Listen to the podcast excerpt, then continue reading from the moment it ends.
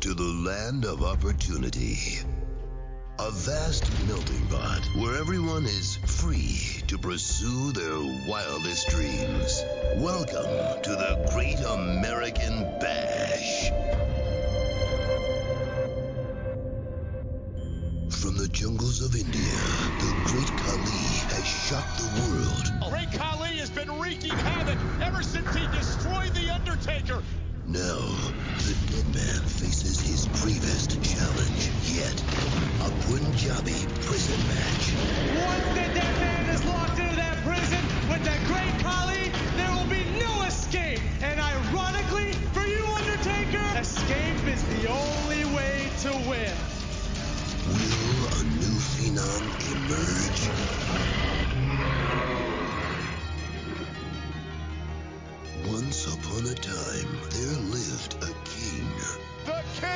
has done it in the Battle Royal tonight. who desires the richest rewards of the ring. I will defeat Rey Mysterio for the World Championship. But even for royalty, gold can prove to be elusive. Now, the greatest underdog champion of all time Booker T, royalty or not, you're just one move away from the 619. will make this the most captivating battle of the night. And now, SmackDown presents the Great American Bash. So the next thing that happens on the show after the London and Kendrick Pitbulls match is backstage, a very strange little segment. Great Khali and Daivari. I originally wrote Ranjin Singh, but it's not. It's Daivari. They argue backstage. Uh, we don't really know what they're saying, and it ends with Khali lifting up Daivari and roaring. Oh, fuck. I mean, I know, I wasn't excited anyway for the match. And this got you right there. Oh, I'm just like, this guy's too rolled up. This guy's too rolled up. It's early. Because I, I wasn't anticipating the Punjabi prison match coming. It's about an hour and 15 minutes into the show, I think. wasn't anticipating that. I was anticipating it being either the main event or the co-main event. So I'm like, he's gonna, he's, it's a Hmm. He's, lot. go- as he's gonna puke. He's gonna. puke. he'd have shit. He'd have had hemorrhoids, I reckon. Perhaps that's why he has trouble walking. He's got enormous piles, like Neil Warnock, apparently.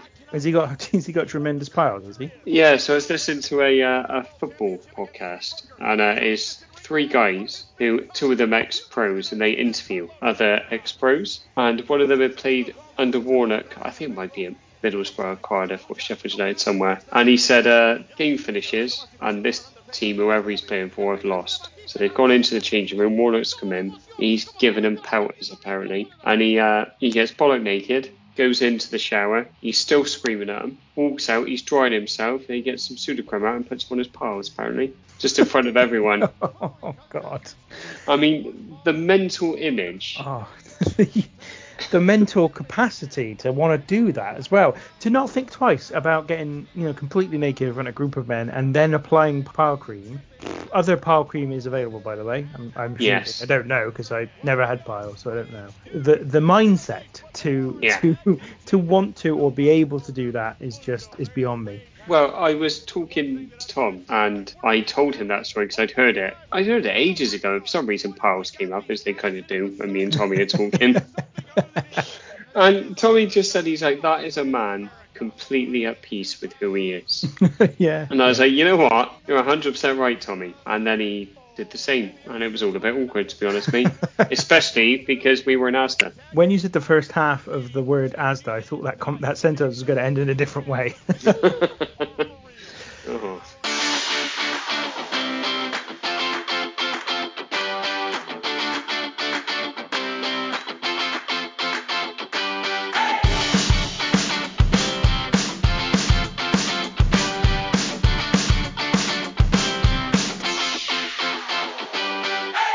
and welcome to the Random Wrestling Review. I'm Ben Spindler, and today our Bashfield trio of episodes comes to an end as we take a look back at WWE's co-opted version of a WCW classic, the 2006 edition of the Great American Bash. Joining me today is Old Man Sam Carey.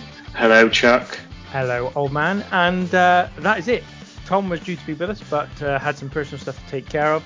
So for the first time ever, this episode will be wholly managed by a duo. Now we've had a couple of stints where there's just been two of us, Mm. but never a full episode before. So we're going into new territory here. We are. This is the first two-hander we've had. Well, it's not the first two-hander you've had today, but that's uh, that's something completely different. But yeah, a whole two-hander. It's going to be an interesting experience. Two hands wouldn't fit around mine. Oh man, there's not enough room. Yeah, I thought you were trying to make out that you've got an enormous penis. No, Whereas I'm you're actually doing the opposite. exactly, yeah. and to hear more about uh, our penises and uh, every other part of our anatomy, I'm sure, come join us on our social media platforms at RWR Pod UK, Twitter, Facebook, and Instagram for all your needs and everything you need to know about this podcast. So, old man, a little bit of a topic today. Yeah. Again, another last minute one, really. I've got to be honest, because I was like, come, come on, I, I hadn't thought of anything. And that's mainly because I only finished the edit of the last episode a few hours ago, so kind of in a rush. But I thought I'd revisit a, a, a topic that came up on Twitter not that long ago about whether or not WWE have too many titles. I guess you could extend it to all of wrestling in some ways because AEW, the, the conversation came up after AEW added yet another title to their list of championships. I think if they've got about seven or eight titles now or something ridiculous. WWE, meanwhile, I just counted them, have 19 titles in the company. Lovely. Without wanting to kind of pre, uh, you know, presume what you're going to answer in terms of that question, 19 titles, is that too much? Well, see, it is, but it also isn't. I think that the problem is, and this is a problem that we've talked about on this podcast, is that the titles don't mean anything. I think that's the problem, is that you can have 700 titles. I mean, that would be very difficult to legitimize all of them, admittedly. But if you can legitimize them, like back in the back in the good old days, the tag titles, the Intercontinental title, and the World title, and there was that progression where if you won the Intercontinental title and you did a cracking little job, you probably get chucked in the old World title mix. You may not win it, but there was like, yeah, it was kind of like something that you were working towards. And I think the problem that we've got now is that it doesn't matter, does it? Really? There's so few and far between those times where someone wins a title and you're like, yes, yes, fucking come on. I fucking love it. I, I can think of Bianca Belair, both the last two WrestleManias. I think. I think people have very much enjoyed that. And I mean, after that, I know I don't watch an enormous amount, but I'm struggling. I've got to be honest. I really struggle for anything that's mattered. And I think that's kind of reflected in the lack of main event. Well, like we talked about loads of times about how they don't build stars anymore. They seem to have lost the ability to do that. And I think that's very much reflected in a lot of their title pitches because there's not, like, in particular, the world title, like, there's no one apart mm. from Lesnar. There's no one, and that's why they keep bringing him back because they need something because they don't have anyone, and it's because the other titles, like Lashley, is the US champion at the moment. At the time of recording, and he was world champion. It should legitimize the US title, and he like I was reading about. It, he's trying, he's trying his best, but it doesn't doesn't mean anything, does it? It's just a, it's just a placeholder. And to be honest, we'll get into this on this show. I kind of feel like that about at least one of the titles. So yeah, in response to your question, yes, too many belts. But if they did the right thing with them, then it could work. I'll just list through all of the championships they've got. So and bear in mind at the moment they've only got one male world champion because Roman Reigns holds Yeah. both the Universal and well, it's now called the Universal, as we said, undisputed WWE Universal Heavyweight World Mm. greatest thing on the planet television champion. He's the WWE champion. Then you've got the Raw Women's Championship, the US, United US Championship, and the Raw Tag Team Championship. The Universal Championship, which is still listed separately on Wikipedia, so actually it is one of the 19. Apologies. SmackDown Women's Championship, Intercontinental Championship, SmackDown Tag Team Championship, 24/7 Championship, WWE Women's Tag Team Championship, NXT Championship, NXT Women's Championship, NXT North American Championship, NXT Tag Team Championship, NXT Women's Tag Team Championship. NXT UK Championship, NXT UK Women's Championship, NXT UK Heritage Cup, and NXT UK Tag Team Championships. Now, that's four different male tag team champions, Hmm. two different women's tag team championships, two women's world championships. The problem for me is the duplication here. So I don't mind there being lots of titles. I got to be honest. I actually think it, it, it- I think it's an opportunity, but I think the titles have to represent you being the best at something. So Hmm. what is the difference between the US title and the Universal title, or the Intercontinental title and the WWE title? There's no difference. They're both singles No. titles. I remember when I first ever even interacted with wrestling in any way. Uh, a guy from school when I was in primary school, his name was Damien, brought in a bunch of wrestling figures in a in a Asda bag or something, and I know I didn't know anything about them to the point where I thought that Hulk Hogan and Hawk were the same person. no Oh, idea yes. why. Um, it's because he was very Bristolian and he used to call call him Hulk Hogan and Hulk, and I just thought that's the same thing. And also their their hairstyles were almost the same, like if you Yeah. on the on the figure anyway. So I thought they were the same person. And there was three of us playing. He said, "Oh, you you I'll I'll be the world championship. You can be the intercontinental championship, and you can just be the shitty championship because there was there wasn't a third singles title." But it kind of made, made me think of that, which is that the intercontinental title is the shitty championship. It's the is the Mhm. the world champ. It's the it's a singles title that isn't as good as the world title. I wouldn't mind it, the US title, for example, if there was a distinction that made it the US title, i.e., you could either only win it in America, so you couldn't win it overseas, or you could you had to be American in order to win the US Mm. title. Now both of those would be fine. And I, if they did the national championship of America, they could also do the national championship of Canada and, and of Britain and of Mexico and Japan and of Germany and of any n- number of Mm. other other countries that they wanted. But the duplication for me is the big problem because the Intercontinental title means nothing different to a WWE title. They, should only have one tag team championship for men, one tag team championship for the women, but they could have a mixed tag team championship. Now I agree, quite happy with that because that would be Mm. represent a different thing again. I, I'm happy if they want a six person tag team championship because again that would be something different. I mean, it would be overkill, don't get me wrong, but it would still represent something different. For that reason, as I said in the tweet when I was talking about this, I'd be happy if they had a hardcore title because again, it represents the idea of something different. And hardcore titles are not exactly something new. I mean, a the first WWF one was back in 1998, which is now 25 years ago. But also, well before that, back in the territories, they used to have the Brass Knucks Championships, which is effectively the same thing. So, like, it's not like a new thing. So that that is deep it deep within the tradition of pro wrestling for me. Um, and there, there are probably other things that other disciplines of the sport. Cru- uh, weight divisions would be fine if the heavyweight division meant anything. Then they could have like lighter weights as well, the cruiserweights and whatnot. And and I like the idea of the Heritage Cup. So again, that is something that's slightly different. I believe it's like kind of a more traditional style wrestling with th- best of three falls and stuff. So it's kind of Oh, like yeah. so again, I have no problem with that. I like the concept of it. But yeah, if you're gonna have loads of titles, at least make them mean something unique and special. Which is why I also don't mind the 24/7 title because again, it's just something. It's a comedy title, which is fine. It, it just provides something else. But when you've got multiple titles meaning the same thing, that just doesn't make any Hmm. sense. It's just a bit silly, isn't it? I think it's very silly to have all these belts and not legitimize them as well. I said I said at the time when this came up that if you and I think I said it on this podcast in fact if if everyone's a champion then no one is a champion. Yeah. Well, that's very, very prophetic. it's lovely, isn't it? It's absolutely lovely.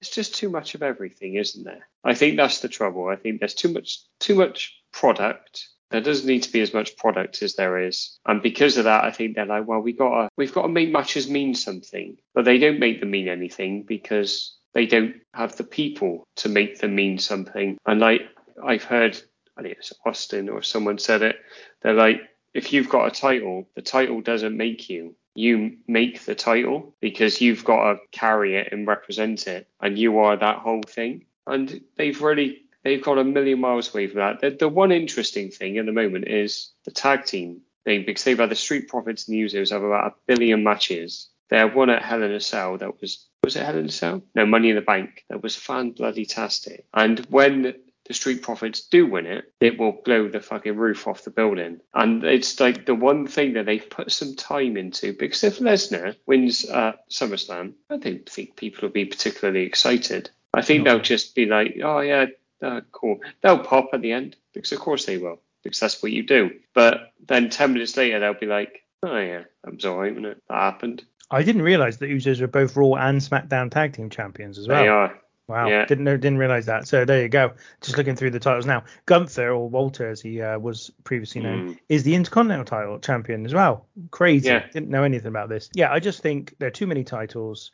And I think what you said is right. They haven't got the effort to put into making stars and making people care about individual matches. So they they lean so heavily on the titles because it's an easy way to create Yeah. a reason for a match to happen. I think, as I say, they can have as many titles as they want, but I think what they need to do is also mean that have the wrestlers appear less often, and and and also do what I've said, which differentiate all those titles, so that basically you just have a, a women's tag, a men's tag, a mixed tag, a world for both, six man for both if you must, hardcore, cruiserweight, whatever, but just make it so that they're all unique, and that way you can make them all mean something, and all of the uh, all of the build towards the matches for those titles can mean something as well. So I don't necessarily think it's the number of titles. I just think it's that, that they don't mean anything because there are so many that are the same. And also what you said is that there isn't that sense of accomplishment of winning a title because there are so many of them. As you say, Bobby Lashley's now the US title, US champion. I think basically there's not many people who haven't won a title.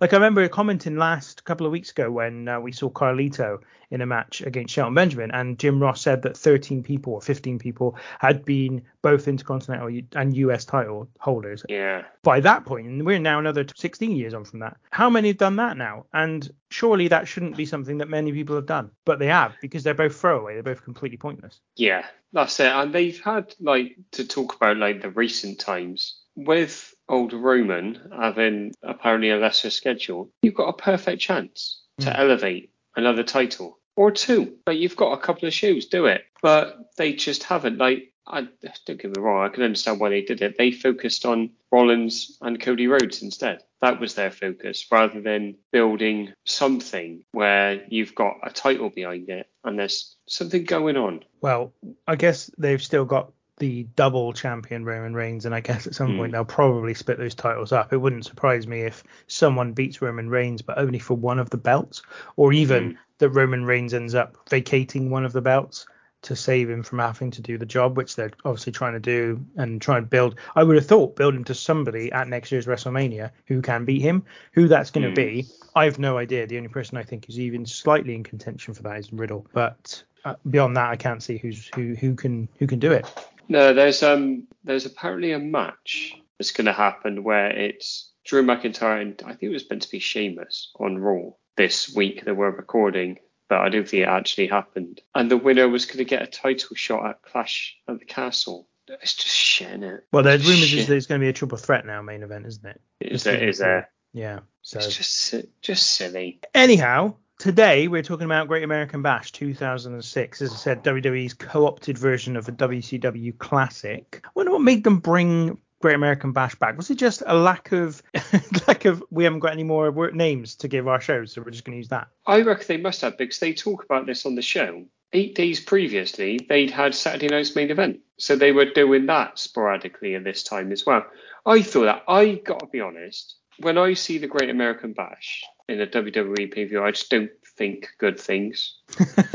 I just don't ever think good things. Like we covered the Bash, decent, but the Great American Bash is I'm just a bit like, oh, it just doesn't fit. It doesn't feel right. It feels dirty. But they brought I back think. in NXT. They brought back a load of them, didn't they? Like, didn't Yeah. they do like Starcade and Halloween Havoc and Mhm. a couple of others? I can't remember them now, but I'm, I'm pretty sure they brought a load of them back from WCW time. Yeah, and they had a Great American Bash, I think, the other week Right, as well. okay. Yeah, it's very strange. It's just, um, I think you're right. I think it's just a lack of invention.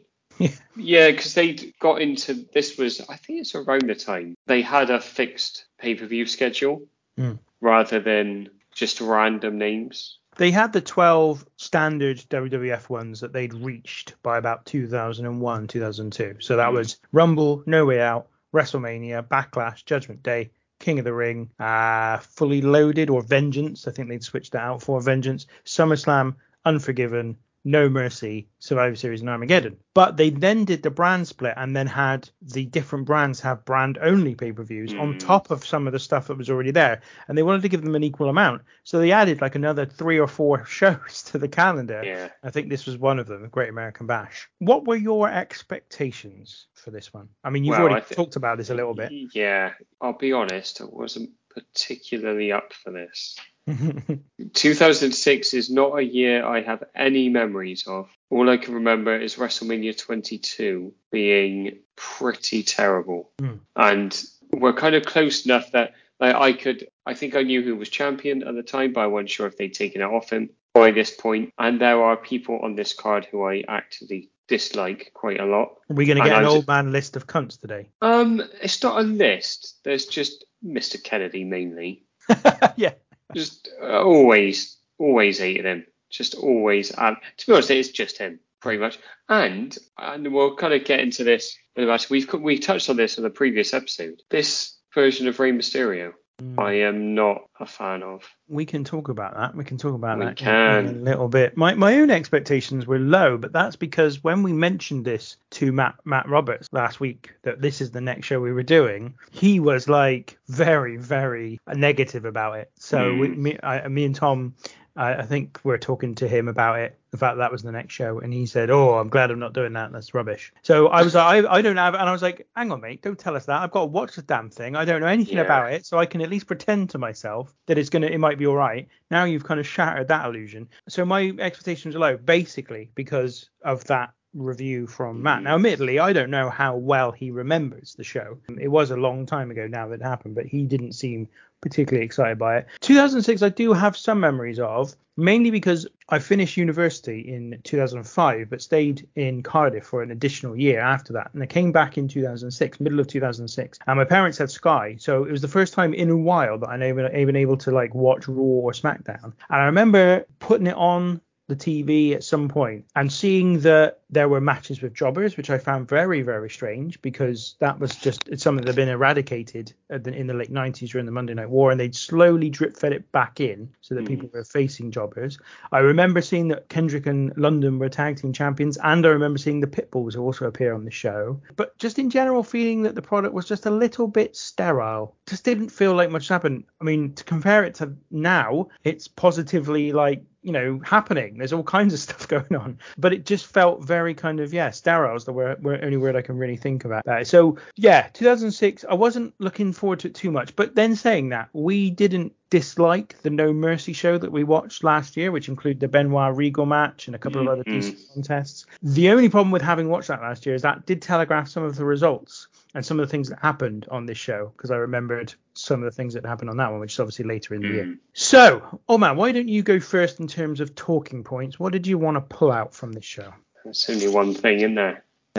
it's the Punjabi prison, Awesome. which is, I mean, I'd never, I'd never. So I've watched the Randy Orton Jinder, Jinder Mahal, Mahal. Yeah. Yeah. I've seen that. and that's not very good. It's not like this though, is it?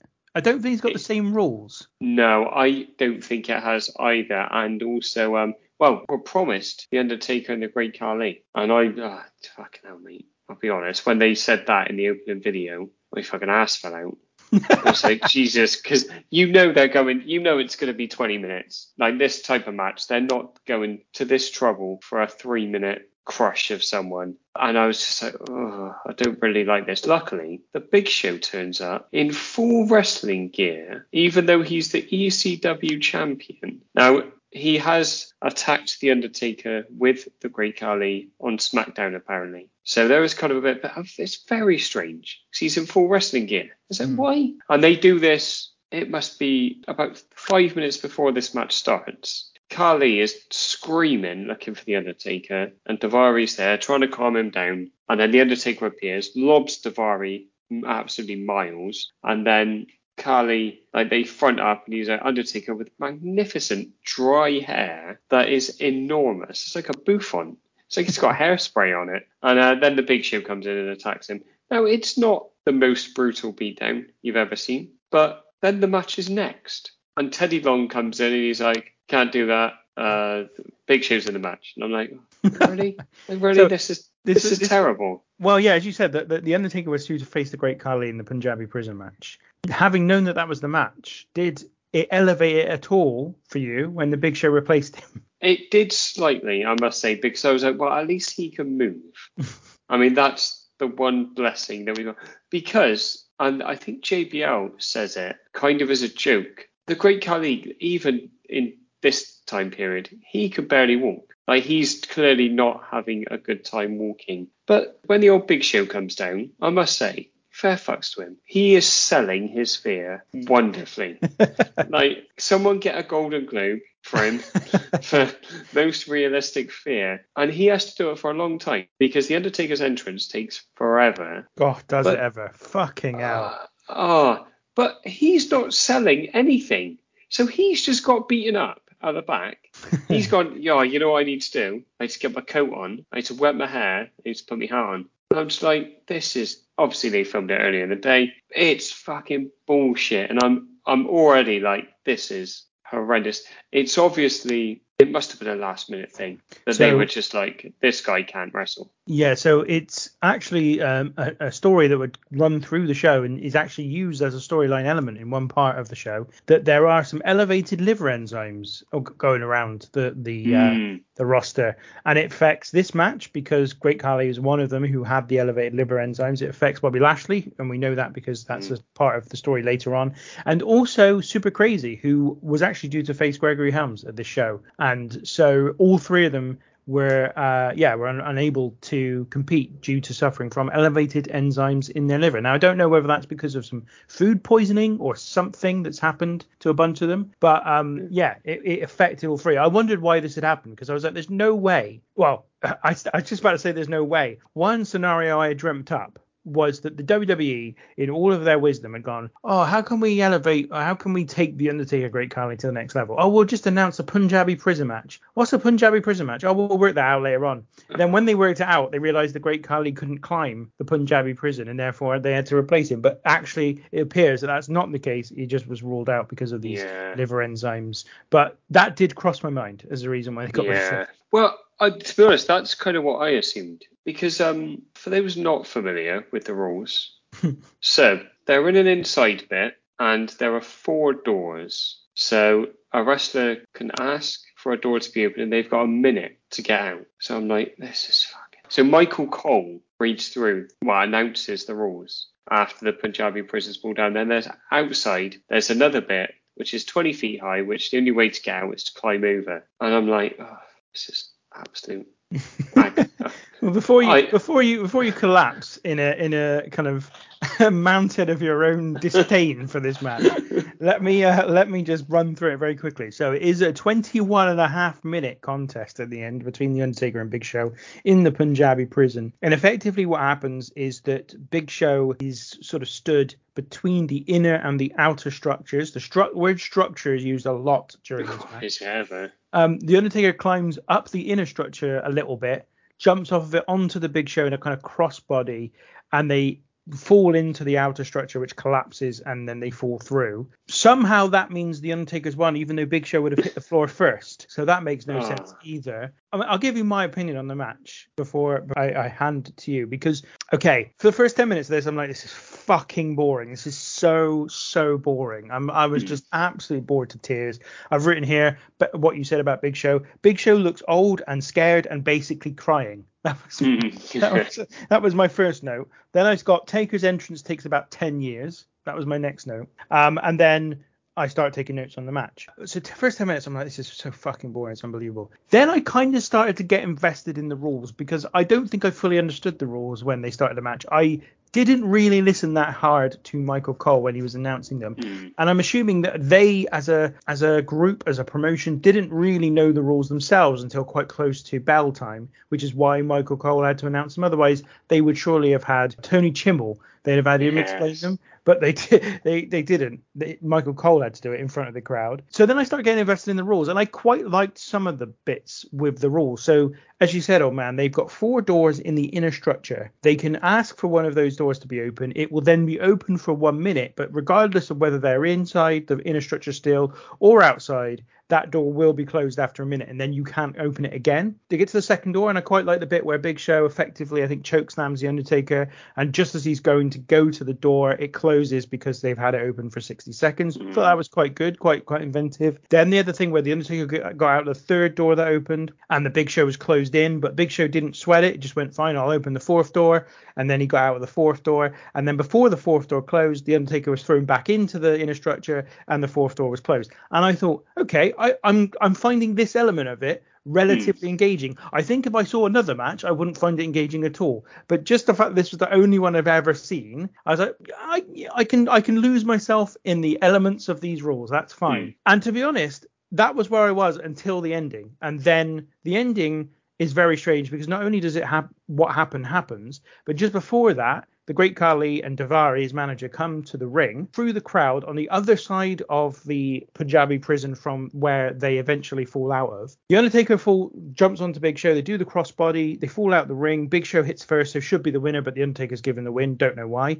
And then the Great Khali and Daivari climb to the top of the other side of the Punjabi prison. Clearly, they, they turned up late or something because they were. It was almost as though they were supposed to be trying to climb climb in to help the Big Show, but they got there way too late. And by the time they even started climbing, the Undertaker was out. And by and so the ending was like, well, that's it. It's fucking shit. It was fucking mm-hmm. shit. As I said, about 15, 16 minutes in, I was like, okay, the rules are enough to keep me interested here, but then the ending just ruined it all. I'd probably say the first 12 minutes of this arc.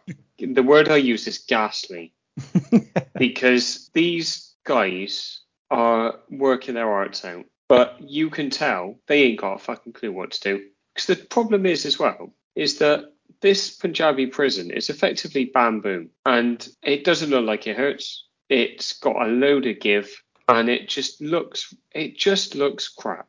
It looks like something that would be fun to be thrown into. Yeah, that's it. Yeah. Yeah, like after a few beers, like me, you, Tommy, and Matt, and Stephen, and anyone else wants to get James get involved, big rock star, you can come along. Yeah, we just like hip toss each other onto it or into it or Irish whip. I think the problem is, and this is uh it's going to be a recurring theme. There's nothing to it. There's nothing to it. So all they're doing is punching and kicking each other. About a pound for every punch and kick I saw on this fucking show. I think, oh, I won't be working tomorrow. Screw you, work. I'll be saying I'm retired. They're not really able to do anything either because of they're just confined in this space and they can't go anywhere. And it's like, don't get me wrong, like the Big Show with the Undertaker I'm going to be fighting around the arena, but they're not able to change anything they do. And Big Show goes to hit Undertaker with a choke slam, and he delivers a cracking DDT to him that is sold wonderfully by the Big Show. You know, proper goes in, rolls over, it looks absolutely brilliant, and I'm like, oh, here we go. Here we go. They're gonna they're gonna kick into gear, and then you get the little sequence that you talked about. I thought, there we go, there we go. there's something there's something there. I enjoy, I loved him lobbing the Undertaker back in. I thought that was great. I thought that's really really good. The problem is, is that because of the stupid fucking rules of the match, the Undertaker has to get out so quickly that there's not really any impact from it. And they're talking about these fucking razor sharp things on the top. They're not razor sharp. Undertaker moves one with his hand, so his hand's all right as well. He's still got the hand, so that is good. Big Show, when they're in the ring, tries to take the, the pad off the turnbuckle, and he can't. He just can't do it. The knot's obviously done too tightly. so they also do a superplex in the ring, which looks hmm. quite impressive. It's from the second rope. And these are two big old bollocks like doing that, and it it never. I think when Big Show goes off the top rope, it always looks it always looks good. The end. I'm convinced that the end isn't meant to happen the way it happens. Okay. I think that the Big Show is meant to catch the Undertaker and do something with him because they fall so naturally. And also, like you said, the Great Khali comes from the other side. He climbs up. The Undertaker walks off, and he's just stood at the top. Yeah. Just like looking over. He's just like, hello. Well, hello, I, everyone. I, I think I agree with you because I I checked on Daily Motion as well to see if I could find an unedited version of this. Because what happens on the network version is, and this is actually what I saw on the Daily Motion version, so it didn't do anything different. But what is actually there is that when he jumps off the inner structure, it's one camera angle, and then when they fall through, it's a completely different one. Hmm. And I thought they'd done some editing, some post-show editing. Hmm. When they put it on the network, maybe the Big Show did catch him and then fell or something. I don't know. Yeah. But but the Daily Motion version I saw was the same. And and again, it possibly is just an upload from the DVD, which could have probably had the same post editing. So it, it's possible that there was some kind of botch here because it felt odd, Hmm. just the way the camera angle changed. Yeah, I'm just reading on the Wikipedia page. So it says the Big Show threw Undertaker through the outer thing, and that the Undertaker's feet hit the floor first. Now he definitely doesn't throw him. No. There is definitely no throw. So maybe you're right. Maybe they have edited it. Maybe it just looked terrible, Hmm. which I, I can imagine. I just thought this was fucking dreadful. And I think they were just on to a loser. They're going on as well all the way through this fucking match. JBL. Oh, thank God you mentioned him. Fucking. Oh hell. my god, oh, he's my cunt of the night. Oh, he's the cunt he's- of the fucking decade. Century, Just I think. oh, Yeah, fuck. he's going on about how the Undertaker's lost a step. he is a shell of his former self. He's a shell of his former self. He says it about one million times during this match. Oh, he, is. Oh fucking hell. Oh, This is without a doubt the worst commentator we've heard on anything. I agree. The And- worst commentary performance I've ever heard is on this show. I think. Yeah, we'll get into that as we go through here, but it's ghastly. There's a lot of this as well. It's very much to the detriment of what's going on in the ring. And I think with thi- this match in particular, because you're just telegraphing what the end's going to be, like, well, what the result's going to be, because they can't just keep rolling with this The Undertaker's crap and old and washed up. I mean, he's probably only about fucking 40 at this point. He's just. I, I've got a note. The fourth note of this match is JBL so overbearing, loud, and obnoxious through the whole show. So this was. Mhm. I mean, we're like a minute into the match, and I'm already saying that I want to make this point again. I've probably already made it in my notes a few times, but he is absolutely terrible in this match, Hmm. in this show. Just fucking awful, like worse than anything I've ever. I would rather hear 10 hours of Mauro Ranallo than than this performance from Hmm. JBL. It's absolutely the worst thing ever. All I could think was, imagine him and Ranallo together. I mean, oh fucking hell. I think JBL obviously settles down after his into his second stint in, as a commentator. So Mm. after he goes back to be a wrestler for a year or so, and then retires properly, he then goes back to being a commentator, and he, for whatever reason, he's not quite so bad. But my goodness, I didn't remember this from the No Mercy show that we watched either. So maybe he settled down after the show because I just thought it was so so bad. Yeah, it's appalling. Hmm. Like even like he, I know he's meant to be a heel, but he's not a heel. He's just a horrible human being. That's what he is. And I, all I could think, like you said, all you could think was him and Mauro Ranallo. All I could think was Michael Cole's a good man. I think he Putting up with deserves that. Bloody hell. he deserves better than this. I mean, he might not be a good man. I think he probably is. But I was like, you imagine being sat next to that fucking utter cunt for ah, oh, it's ages. gas, horrendous. Yeah, it is. It is so bad. I mean, as you say, he's not just a heel. This isn't heel heat that he would attract. This is this would be go away and never come back heat. Yeah. Like it's just it's just terrible. It genuinely forget whether or not it even telegraphs the end of their matches. It's just hard to listen to. It's hard to Mm. watch. It's like I would rather turn this off than continue to listen to you. That cannot be what you're aiming for. when you've got a commentator on a show. It was just terrible. Really, Yeah. really terrible. Well, that was potentially going to be my talking point. I've got to be honest, was JBL. But seeing as it's not, I think what we'll do is we'll go to what you said about Rey Mysterio because I oh think yeah. this is a this is an interesting one because I have many many times sort of shown my ignorance maybe about why some fans have booed Rey Mysterio in the past. I think during this period, of course, it was peak boo Rey Mysterio time, hmm. and for the next year or so. But I don't think they ever got fully away from that. I think there's some people who still even to this day would boo Rey Mysterio for some reason. And I've been told before it's because of this period where effectively his entire act was a tribute to Eddie Guerrero, or they were playing very much on the idea that he was hmm. always in tribute to Eddie Guerrero. He is in the main event against King Booker. He's the world champion going in, but he loses the match after 16 and a half minutes. And it's when Chavo runs down to the ring and absolutely kills Oh, him with a steel yeah. chair shot. Probably, honestly, probably the most violent chair shot I think I've ever seen. It was Yeah. legitimately absolute bomb. And then Booker covers him and the ref counts three. Um, so Booker becomes the champion. And I had a lot of mixed emotions here because I, I did I did see the overbearing nature of the whole Eddie Guerrero tribute thing that was going on. I feel like it would have been fine had they done all the Eddie Guerrero stuff up to and including WrestleMania when he won the title and then dropped it because now he was Hmm. champion. They could have just gone right. He's, he's won it. He's done it for Eddie. Now he just moves on with his career.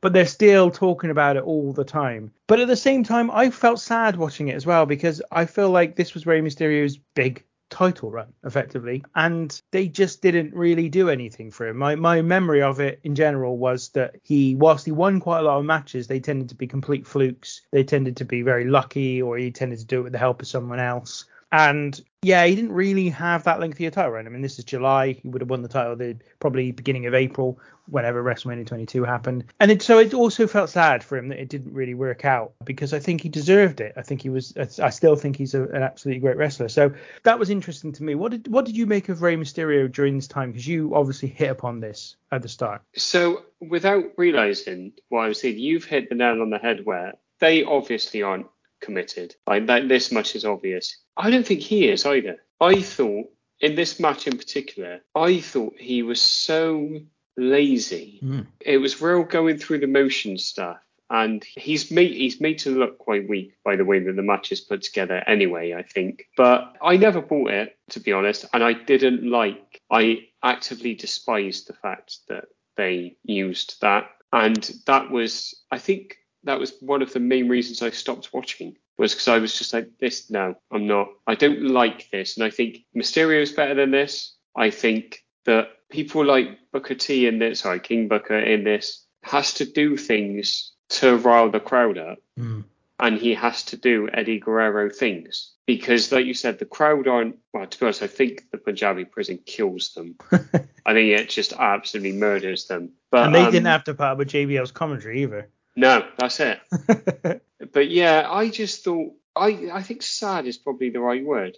I just thought this was really this felt like a man who knows exactly why he's where he is. And I felt that this match was more of a vehicle to get him as far away from the title picture as possible by having Chavo turn on him. And it just made him look fucking shit, didn't it? Because also, I know he's murdered with that chair. He is covered because Nick Patrick through the match gets knocked down, takes a heck of a bump. Mm. Also, also a little blood patch that I felt a bit bad for him because something happens in one of the earlier matches. But he has to get back in the ring, so he's probably covered for a good 25 seconds. And I just thought I was like, oh, this is just this is everything as a t- as a champion that you don't want to happen is that they're basically doing everything to basically minimize your reign, really. I think you're right. I think sad is the way, but also it's just horrible. I just don't, I don't like it. I think the problem here there's well, there's a couple of reasons, a couple of problems. The first problem here is that WWE are incapable of doing anything with any subtlety. Mm. They can't, they can't do anything. So they, you know, when if you watch the Rumble of this year, which is the one show of the show I've actually watched a couple of times, that Rumble, Rey Mysterio's the reaction to him is, is massive. It's humongous. When he wins the Rumble, it's great. And it's almost like, and he and he dedicates it to Eddie Guerrero and all that stuff, and that's fine at that time because you're like, mm. you know hmm. what, it's not happened that long ago, and also he probably is kind of like not dedicated his performance or anything, but you know there is a sense that he wants to mark Eddie Guerrero's memory and whatnot at that mm. point. So I think that works really well. I think the problem is is they they see something good and they can't keep their grubby little hands off of it.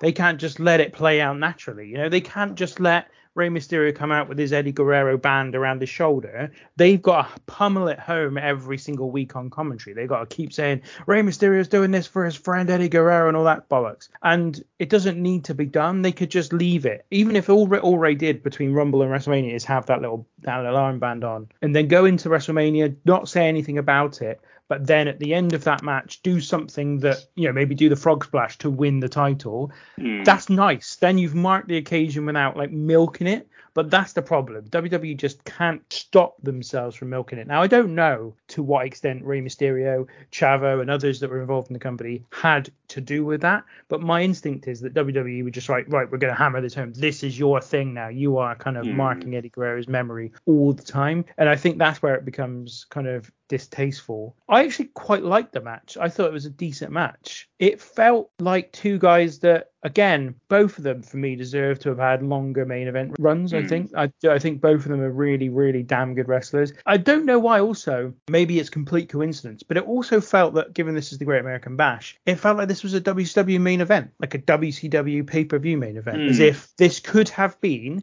have WCW maybe been relaunched by WWE, which was one time the plan and hmm. this had been a WCW specific pay per view, this could have been a WCW pay per view main event between Booker T and Rey Mysterio. And I just like that. I just like the idea of it. But the problem was I knew exactly what was going to happen because we'd seen No Mercy uh, last yeah. year. So I knew Chavo was going to turn on him. I knew Booker was going to become the champion. But I did like it. I did think it was a relatively decent match. I think it's a kind of match, though. Again, they've given them 16 minutes. They've given the Punjabi prison match 21 and a half. They give him this 16 in a bit. Like I'm just a bit like, well, if you're booking this match to be, uh, sorry, these matches to be good, then switch switch them over. Don't Yeah, you? Make yeah. you make Booker T and Rey Mysterio 21 minutes. It felt like even having given him the main event, out giving both of these guys the main event, they still were like, yeah, but they're kind of mid, they're kind of mid card attractions. We're not really going to Mm. give them the full time. So that that was what felt sad to me. I did enjoy the match, but it, it there was just an a, abiding feeling of sadness and just it's like uh, going back to like the thing about how they, they can't stop themselves milking it. It's like the Fandango thing. When that when that thing when his music just became naturally over and everyone started singing it, then WWE just milked it for weeks and then everyone got bored of it because they just Mm. way massively overplayed their hands. They just can't they can't help themselves and that was how I felt about this whole Rey Mysterio thing. Going back to the match, I thought this was okay. My one problem with it, and it kind of feeds into what we're saying about Rey Mysterio, at no point does Mysterio get in a position to win. Mm. There's not one point where I was like, oh, he's he's gonna win this. Like you said, kind of kind of knew what had happened anyway. And also the um the Chavo thing, quite early on in the show, there's a bit with them backstage, and it's kind of telegraphs what's going on because he's like, oh. I'll be there with you. I'll be there. I'll be there with you. I'll be there. I'll be there. And he's driving it home so hard. You're like, you're gonna do something. Now, I didn't think he was gonna fucking wallop him with, with this fucking chair shot to be honest, but which seems a bit unkind, really. But yeah, I thought this was okay, decent. I think, to be honest, it's probably the second best match on the card for me. Possibly, possibly joint, possibly third. But I think I was just disappointed because I think I knew how this was going to play out, and it kind of played out exactly the way that I thought it would. And I think, like you said, I think they deserve better. These two. Yeah, well, it, I'm going to say now it is my match of the night. I'm not saying it's a classic or anything, but I, I enjoyed it. I thought it was a good a good match. Let's before we go to break, let's pick on one more thing. So let's actually start by just going through the show now, and we'll continue this after the break. Of course, we would ordinarily have another talking point, so I thought that makes sense. Yeah. This, the show starts with the video package, which, which reveals we have the Punjabi prison match between Khali and The Undertaker, and a world title match between Booker T and Rey Mysterio. Our commentators are Michael Cole and JBL. We've already discussed JBL, and Michael Cole is my MVP of the night because Oh, how, how the hell how the hell he part with JBL and didn't just like hit him at some point. I just Oh. I can't I can't believe it. The opening match of the night is for the WWE Tag Team Championships is when they had two tag team championships and one was called the World Tag Team Championship and the other was called the WWE Tag Team Championship. Fuck me, sort your naming convention out, boys. It's Paul London and Brian Kendrick defending against the Pitbulls, Jamie Noble and Kid Cash. This one goes for 13 and a half minutes and it ends when Kendrick hits a sunset flip on Kid Cash. London then drop kicks Cash and Kendrick gets the pin. Oh man, what did you think of this one? So we start off hot. So when after the pyro goes off, camera pans around. There's a two guys holding Old Glory in the front row, just holding it, just holding the American flag there. Just a bit, which is just a bit weird. They do it for a long time as well. I was like, Oh yeah, that's cool. Right, we're ready. This is this is the great American fashion. Uh, Michael Cole's got an evil mustache and a soul patch. so it's it's in a good night for him because he looks a bit weird with that, to be honest. Co- uh, JBL is straight in being a cock. Yeah. He describes the APA as one of the greatest tag teams in history. yep. I was like, okay, okay. But in terms of the match, so I'd never heard of the Pitbulls, never heard of them. When I saw that it was Jamie Noble and Kid Cash, I thought, yeah, cool, I'll have that. We've watched, uh, like, I was say Lydon. we we we we've watched John Lydon and uh, uh, Paul London and Brian Kendrick before, and I enjoyed watching them. And I thought so few real sloppy bits in this. There, I haven't got them specifically down, but Kid Cash in particular is very, very sloppy at times. I think there's a head scissors. There's a thing with head scissors on this show where he goes for a head scissors, doesn't really work, but I think it's Paul London sells it like a champ anyway. It starts off quite sloppy as well, but I just thought it grew into a nice little tag match, to be honest. It was quite nicely put together as well, because I think I was anticipating there being a lot of flips and shit like that, and anticipating what was coming on the card. I, I would have been alright with it, but I thought it was, it was quite physical. Well, I, oh, I love Jamie Noble. Always liked him. I think he's massively, massively underrated. I don't know what they did to get this gimmick, to be honest. I, think, I was speaking to Tom away from the pod uh, yesterday, and he was expecting the ECW pitbulls. Ah, that Yes, would have been quite I- a different proposition. Yeah, and I was like, he's like, but it's not the like proper pitbulls. I was like, what are you on about? And then he told me about them, and I was like, oh, maybe there's like some kind of homage. I don't know, because I think they were both in ECW at a time, but Certainly I Kid do- Cash was, but um, Yeah. I don't think they were because, well, the Pitbulls were massive, both of them. It's like um, Brian Adams Yeah. and Brian Clark size kind of guy. yeah. Oh, Brian Clark, a fucking boy. yes. Anything Oh, to anything to bring up his name, old man. Yeah, I thought this was, and I've said this the last couple of weeks that I've been on, just a real good way to start the show. And I did write down that I was like enjoyable and likely the best match of the night. And this is my match of the night because I mm. just thought they did a cracking little job. And it's obvious the Pitbulls aren't winning. They're called the fucking Pitbulls.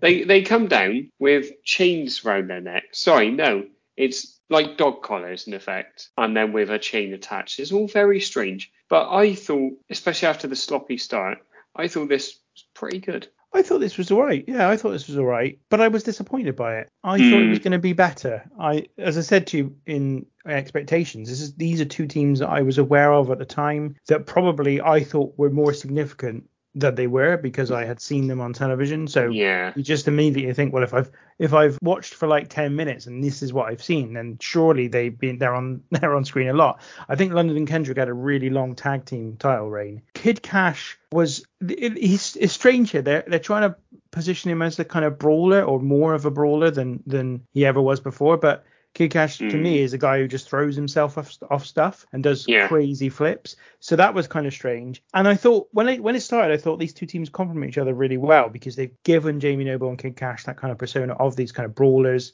I always liked with I'm the same as you. I always liked Jamie Noble and I liked that he was in the cruiserweight division, but he played the non-flying cruiserweight, the kind of Mm. brawling cruiserweight, if you like, the Southern wrestling uh, uh, cruiserweight basically is what they did. And so I thought that that complements Paul London and Brian Kendrick well, but it, I just didn't hit any height. It just didn't really seem to get out of second gear. It was very Mm. kind of yeah, a little bit pedestrian. London and Kendrick playing the Rock and Roll Express, Rockers, Hardy Boys gimmick, know, role basically, and yeah, just didn't just didn't quite go anywhere for me. And I was I was I was expecting a bit more.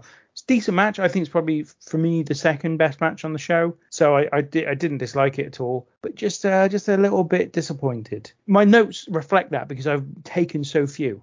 Taken so Mm. few notes about this match. Usually, if a match goes 13 minutes, I've got nearly a whole page of it. Here, I've got less than half a page. It's just. I, I- I just couldn't find anything to pull out of it as, as something that kind of really interested me. So, yeah, disappointed this one. Well, I, I think for me, you've hit on a problem that runs through the show that you know, we'll get into later on, but where there's uh, it's not a lot.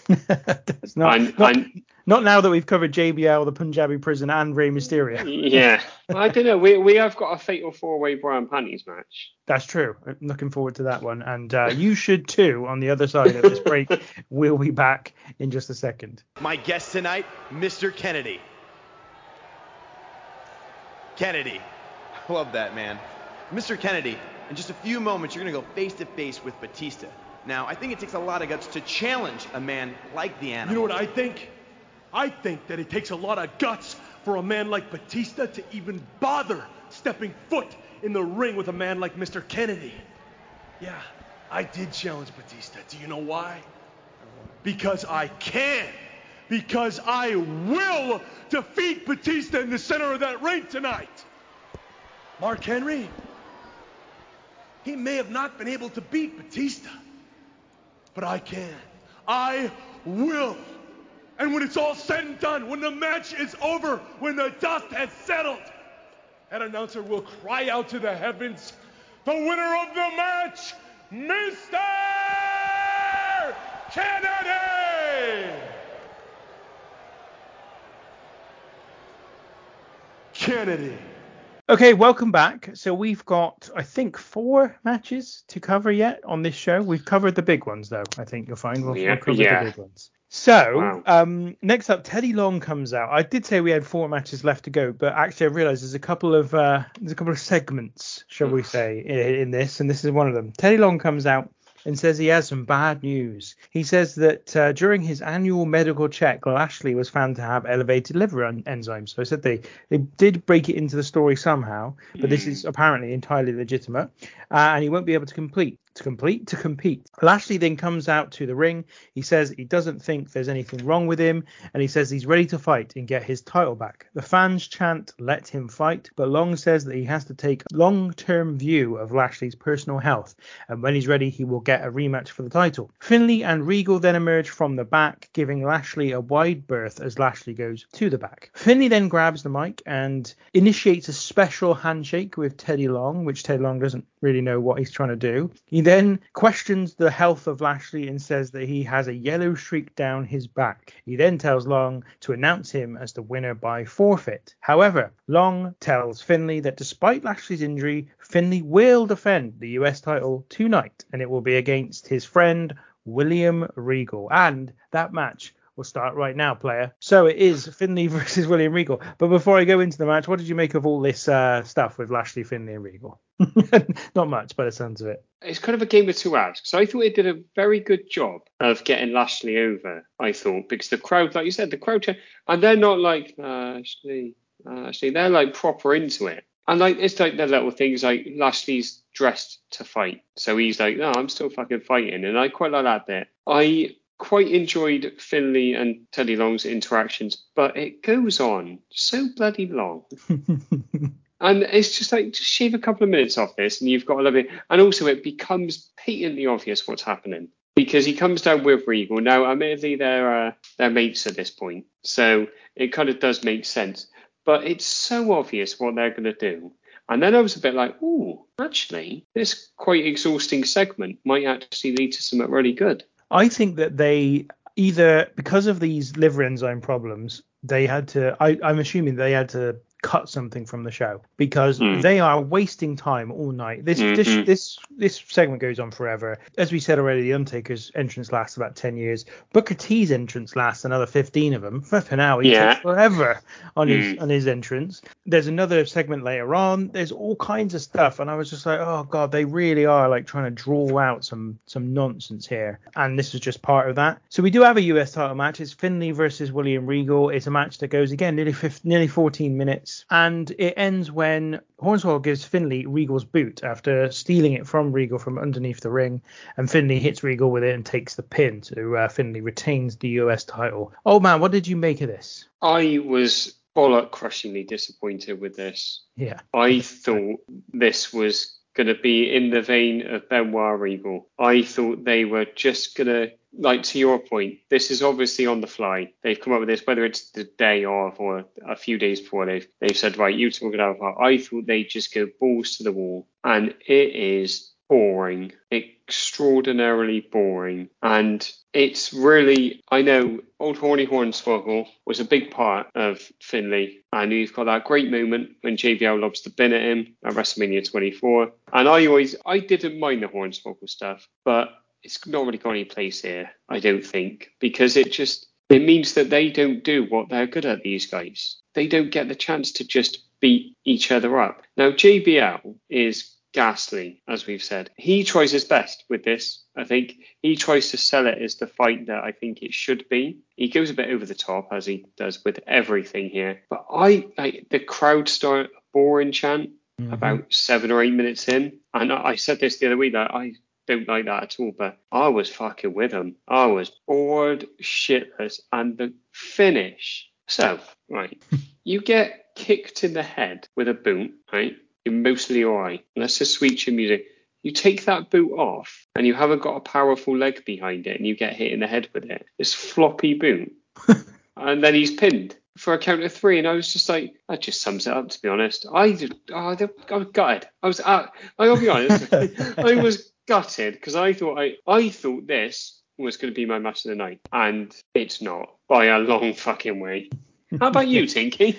Yeah, no, I'm totally the same. The, the boring chants come, and it's so on the money that Michael Cole genuinely acknowledges it. Mhm. He turns around and says that, oh, the fans are calling this boring because they, and then he tries to make the excuses because they wanted Lashley or whatever, which is probably true. In fairness, that's probably why they aren't particularly stoked by this, although it Mm. is also really boring. I, I like the attempt to rehabilitate the image of JBL in terms of his commentary from you there, old man.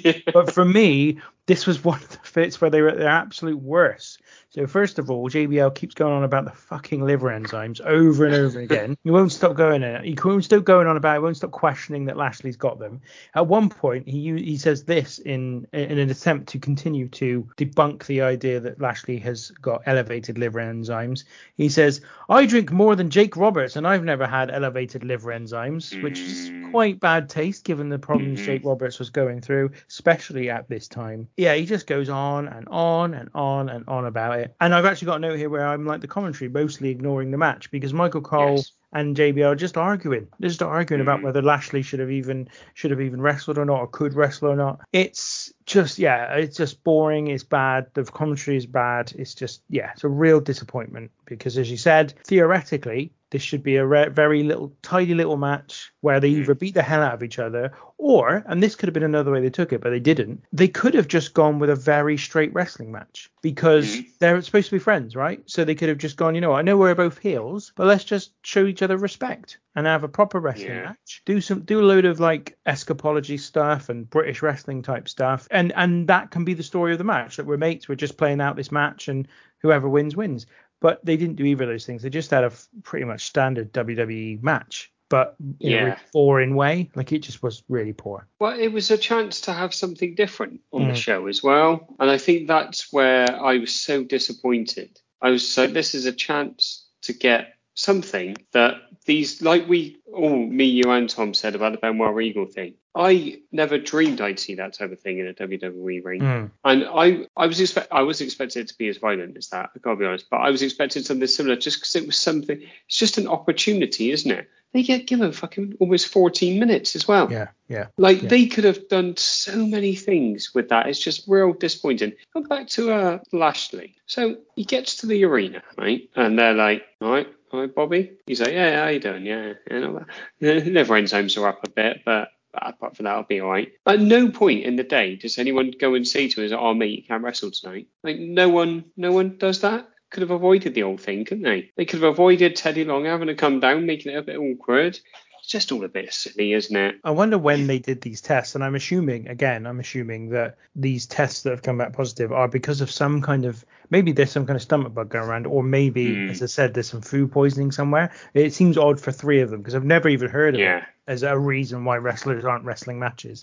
So there must have been something specific that happened, but it's um it's an interesting one. Yeah, well, it's um, it's something that can apparently lead to hepatitis.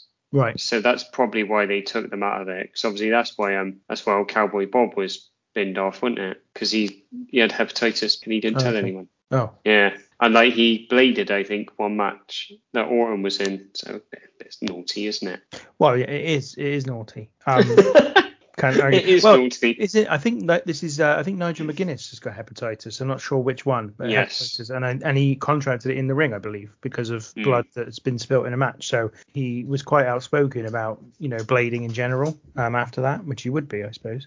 Yeah. So then backstage we have that bit with Chavo and Rey, where Chavo tells Rey that he and his fans and Eddie fans are proud of him. Chavo tells him that he's living Eddie's dream and he's there to make sure dreams come true. So this is obviously them Naughty. Yeah, just just just po- pointing towards what's going to happen.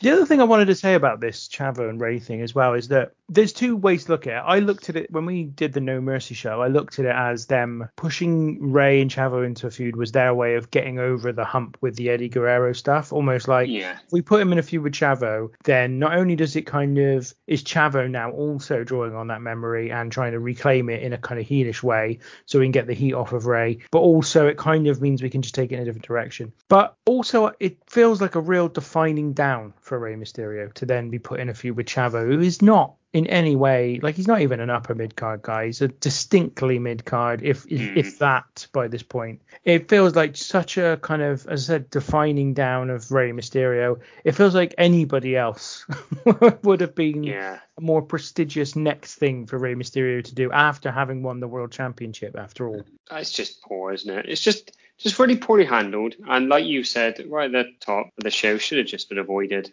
at all costs, really. Like because it must just be so strange for Chavo in particular to be using this as a heel trope as well. It must just be so uncomfortable. It's like if they said uh, to me, uh, "Oh, we're going to use your nan's death in a wrestling angle," it's like you can go, you can go fuck off. That's what you can do. Yeah. Yeah. I think there's always that element though of Eddie would have been would have used Mm. anything. You know what I mean? Eddie Eddie was old school in that respect and would have been happy to use whatever Mm. whatever was required. I think the difference maybe from that old school view is that probably in say the 70s for example you wouldn't know if someone had died. You just wouldn't really No. know about it. They just disappear like wrestlers always did because they were all in territories and they would just go all over the country and you wouldn't see them after a while. You wouldn't know about it. And then if you did you wouldn't know who was related to them unless they were actually on screen related to them and very often that wasn't the case. You wouldn't often uh, make that a deal. So yeah it just feels like not something that would have happened very often in the past and it only happened because people were so aware of the fact that he'd passed away. I just i don't know. You're right. I think they just best stay away from it so the next match is Gregory Helms versus Matt Hardy. Now we've seen this match. This was also at No Mercy 2006, and this is not connected to that in any way because, as I said, this was originally slated to be Gregory Helms against Super Crazy for the cruiserweight title.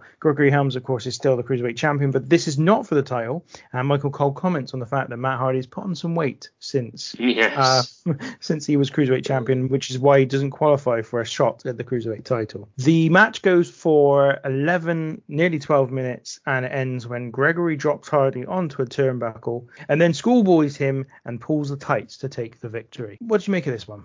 JBL. That's what I made of this That's one. what you made of it. Fair enough. He is incessant in this match. He's obsessed with the fact that Gregory Helms and Matt Hardy are friends. They grow 45 miles apart, don't you know? And if you didn't know, he says it. I was counting at one point and then I stopped because I realized I better pay attention to the match.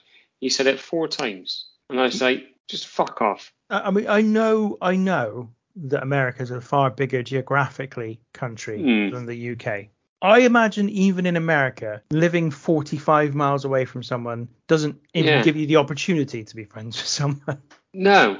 And it's like it's like it's like next door. yeah, yeah. He's chucking out facts and stats and loads of other shit at the start of the match. I'm like, I hope he settles down, and he doesn't. There's a swinging neck breaker from the top rope that looks very good. And JBL, he did pop me a bit though, because he said that's straight out of my playbook. And I was like, see, this is what we want. This is what we want. We want the heel that's not self-aware, that's just an absolute moron, not an absolute cunt. Mm. Well, moron, not cunt. It's a good In- distinction. it- yeah, in life really. But I thought this was it was okay. I they didn't do apart from the swinging neck breaker. I don't think they really did anything in this match. And I think to your point earlier, it's reflected in my notes because I've got about seven lines Same. of, of notes for it. And it, I feel as well like they weren't trying to do anything. This is two guys who grew up 45 miles apart who can just have this match on command. It's because they And- only live 40, they only grew up 45, minutes, 45 miles away from each other. I mean, it's like they've got this this this twin connection thing. They were so Yeah. close. Well, it's basically twin magic, isn't it? it's But- the two joints. oh, lovely. Oh, but these cigars, beautiful stuff. That's the old polar bear's favourite thing ever, I think. Definitely. It just didn't really ever get going because uh, this is a match I think they could do probably with their eyes closed. The crowd love Matt Hardy. They always do. We've talked about this. Tommy mentioned this ages ago. They fucking love him. They're just about to like have a little start to the match. They're just about to tie up. That's the word that I'm looking for. They're just about to tie up at the start, and uh, they're just about to get physical with each other. And the crowd just start Hardy, Hardy, Hardy, and I'm like, they even doing anything. They're like, this crowd might elevate it. Crowd do do, do quiet down a bit, but for the last three or three or four minutes, they're well into it. But it's just a bit of nothing. Mm, that's, that's right. I think it is just a bit of nothing. And I felt that way Mm. about the first three matches in general. I watched this in two chunks, I think, and the first three matches is what I watched. And then I took a break and then watched the rest another time. Mm. And I came away from the first three matches thinking, what have I just watched? Can't Yeah. really remember anything about what I've just watched. It was all a bit nothingy for me. Everything was either disappointing or just, you know. And I think it's weird because I think we said that Gregory Helms versus Matt Hardy at No Mercy was actually a really decent match. This mm. just wasn't. It was just a bit nondescript. Obviously, it wasn't due to happen. They'd obviously thrown this together. Maybe maybe it was on the day. Maybe it was quite last minute. But it did feel like they kind of were just not that interested, going through the motions, not really doing much in in it. And I just really a bit of nothing. I've got very few notes, and you've made most of the mm. most of the points I had. So I'm I'm not going to go into anything else. Yeah, disappointing. Come on, lads. You you can do something. Like Finlay and Regal, you can do something here. You can steal this show if you can be bothered. make something you could do. You could make something out of this that gets Yeah. you noticed, gets you into something. Certainly, if I was Gregory Helms uh, or William Regal at this point, where I'm really not doing an awful lot and I'm not that over, I would Mm. be trying to do something to get kick something off, you know, Mm. to kickstart something. But who knows? Uh, Gregory Helms is the longest reigning cruiserweight champion in WWE history. That's true. Yeah, But- which but- J, which JBL tells us about 18 times. so next up backstage, Great Khali continues his anger. He stalks around, apparently looking for the Undertaker. As Khali and Daivari continue to argue. Then, as Khali goes through a door, Undertaker attacks Daivari. Then Undertaker opens the door, only for Big Show to emerge, and the pair attack Undertaker in an ambush, as you uh, discussed earlier on, old man. You're about to go into a Punjabi prison match with this guy. So, in that match, we've established, we've been through the match in the first part. If, you, if you're just joining now, you have to go back and listen to it. But uh, Because we But are yeah. on the air. We are on Yeah. the air after all. yeah, this is live on BBC Radio. hey, we're live, pal. But yeah, um, why? Why are you looking for him? He's angry, Like- isn't he? He's angry. Yeah, but and also, why is he so angry? Yeah, This is one of those things where this is one of the things where it would have made more sense if the Punjabi prison match was in the main event spot because then you could be like the Great Khali can't wait to get his hands on the Undertaker. But it's Hmm. not. It's next. So you don't need to go find him. He's about to come out for a match with you, weirdo. yeah. I was just, it's just depressing. The more I think about it, this whole card feels a little chucked together at the last minute. you know, like it, it feels like probably the Punjabi prison match was going to be the main event when it was the Undertaker versus the Great Khali. Hmm. and they've had to put the big show in and gone, we can't make that the main event. There's no reason for them to have a Punjabi prison match between those two. So we've got to put Rey Mysterio versus Booker T as the main event, which ends obviously on a bum note because Chavo turns heel on him, which is also not ideal. You've had to put Gregory Helms and Matt Hardy together at the last minute, Finlay and William Regal together at the last minute. So there's a whole lot of shuffling around at the at, at the last minute here, and this feels like the the afterthought. We we haven't really come up with a good reason why Great Khali can't fight. Um, so we're just going to have this happened. This wasn't well thought out. The video package for the match then shows so it's got sh- it's got Khali beating up the Undertaker and showing his pinfall victory over the Undertaker at Judgment Day. We then also get some footage of some beating down of many previous opponents that Great Khali's done. Then we get some footage of Undertaker's mind games and the Big Show and Khali attacking Taker on SmackDown. I actually thought that video was pretty decent. I gotta be honest. It was better than the match by a distance. Would have probably rather watched that than the match, but instead I had to watch both. Well, in fairness, the video package lasted about a minute. The, the, What? the match Yeah. lasted 21. Yeah. 21 minutes and 35 seconds. to be precise. So then backstage, Teddy Long confronts the Great Khali, Daivari, and Big Show, who've just attacked the Undertaker. He tells them he's unhappy with the attack, and in the end says the Big Show will replace Khali in the Punjabi prison match. This is how they chose to go with the replacement. There's then some nice camera shots of the Punjabi prison Oh, uh, before Michael Cole speaks to the crowd to explain the rules. As I said, it's strange. It- again, it feels like it's thrown together as if mm. they haven't thought about the rules until the day, and then they've gone shit. So they've written something up from Michael Cole to read out mm. rather than allow Tony Chimel to, to remember the rules and say it out loud. Again, it all just feels chucked together at the last minute. Do you reckon they didn't trust Chimel with them because of your thing, where he makes you want to have a little nap? That might be it. That might be it. Yeah, They're worried they- everyone like- going to fall asleep. Yeah, they're like, if he's talking for more than 30 seconds, then we're just going to have a load of sleeping people. I think that's what it was. And also, they were thinking if, if we want people to go to sleep, we'll just put the Undertaker versus Big Show in a Punjabi prison match. Oh, yeah. have that. One thing I didn't mention after the Undertaker Big Show match, first of all, JBL immediately changes tack after going Oh, on yeah. fucking a rant about how the Undertaker's lost it. He immediately goes into licking backside mode. um, licking bollocks mode, and then and then the Big Show apparently cries afterwards. Oh, He's on his knees. He's in despair. There's blood dripping down his face, and he, yeah, he's apparently crying at the conclusion of the match. it's so over the top, isn't it? Yes. Like, well, the whole thing is the whole thing's just fucking absurd. But yeah, the visual at the end of the Big Show crouched down. Well, no, he's on his knees, isn't he, like you said? And then in the background, you can see Daivari and the Great Khali on the Punjabi prison. The Undertaker looks like he can't fucking wait to get out of there. For the Undertaker, he sprints up he- that ramp. He goes, he leaves the ring having won and, and presumably could celebrate the victory. Hmm. He leaves the ring about 15 times faster than he did entering it.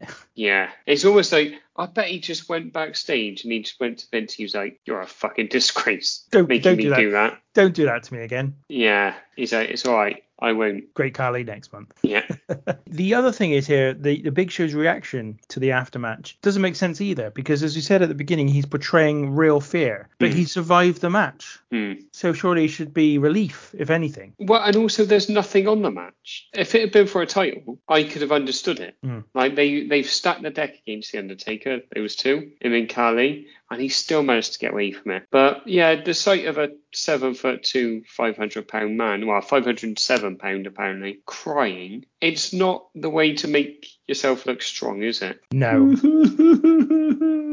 Mm. The next thing that happens is King Booker is backstage with Queen Sharmell. Sharmell says that Booker will eclipse them all. She names off some kings and queens from mm. history and become king of the world when he beats Rey Mysterio. Booker then says king of the world repeatedly and kisses Sharmell. Yeah, I fucking loved King Booker.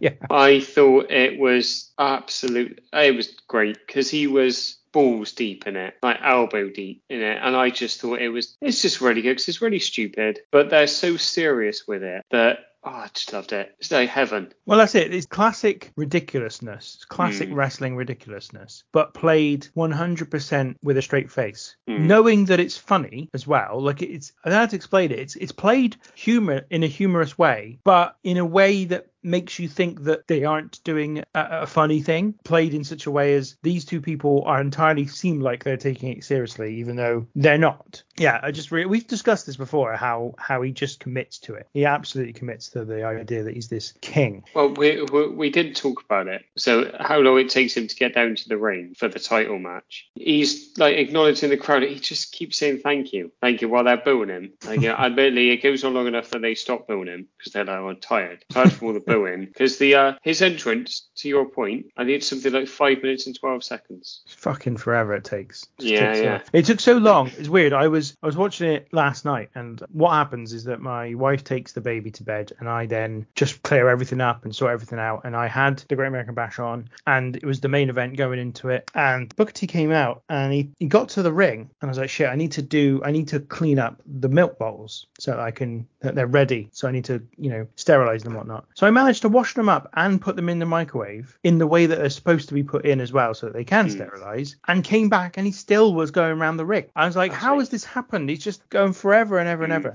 Talking about the time wasting. So then they go back to Michael Cole and JBL at their ringside table position, and they're reflecting on the Punjabi prison match a little bit more. They don't say anything of interest, but it's just a bit more time wasting. Hmm. Before we get match number five, which is a fatal four way bra and panties match, that was a match that I took specific care to ensure that my wife didn't see me watching whilst it was on. It's Kristal against Michelle McCool against Jillian Hall against Ashley Massaro. It is five minutes long and it ends as they all end when Ashley strips off Kristal's top, having already stripped off her skirt. How do you analyze a match like this, old man? Wow, Michelle McCool does something in this match. She's wearing two skirts. Because my thing was they're all walking down and they're all wearing like barely anything. Hmm. I'm like, just wear loads of layers. Just be like Joey and Friends when he put on all of Chandler's clothes.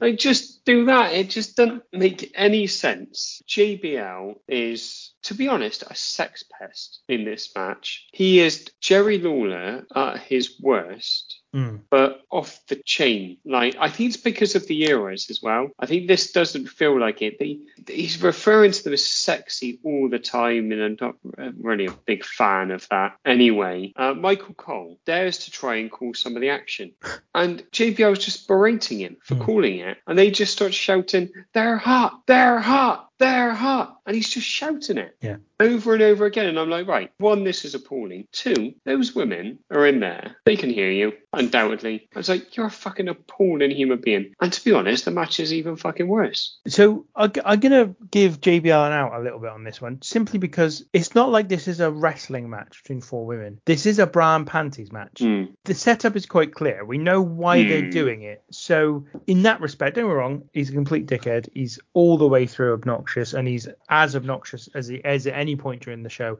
during this one. Mm. But I feel like it's less disrespectful. Well, it's not less dis- disrespectful, but the whole thing is disrespectful. The the match itself Yeah. is disrespectful. So JBL playing into it doesn't really, you know, isn't really notable to me. It feels like it Mm. fits the the occasion. The th- other thing though that I noted here, so I remember when we watched Armageddon '99. Were you on that one? Uh, yes, it was me, you, and Stephen, wasn't it? That's right, yeah. Yeah. And during that one, they had the mud wrestling match or whatever it Yeah. was. Kat Kat won the match. The crowd are going mental for that though. Mm. During this, the crowd couldn't give a fuck. The crowd No. just are like, and I just like, this is pathetic. This is genuinely pathetic. Who is this for other than Vince and JBL and other men who want to leer at women who they work with, which is Mm. just icky and not nice. And so it's almost worse. Now, don't get me wrong, it's it's the same, but it's almost worse because there's none of their customers are interested in this. There's just complete silence. It's not of interest to anybody seemingly. There's even the bit after the match where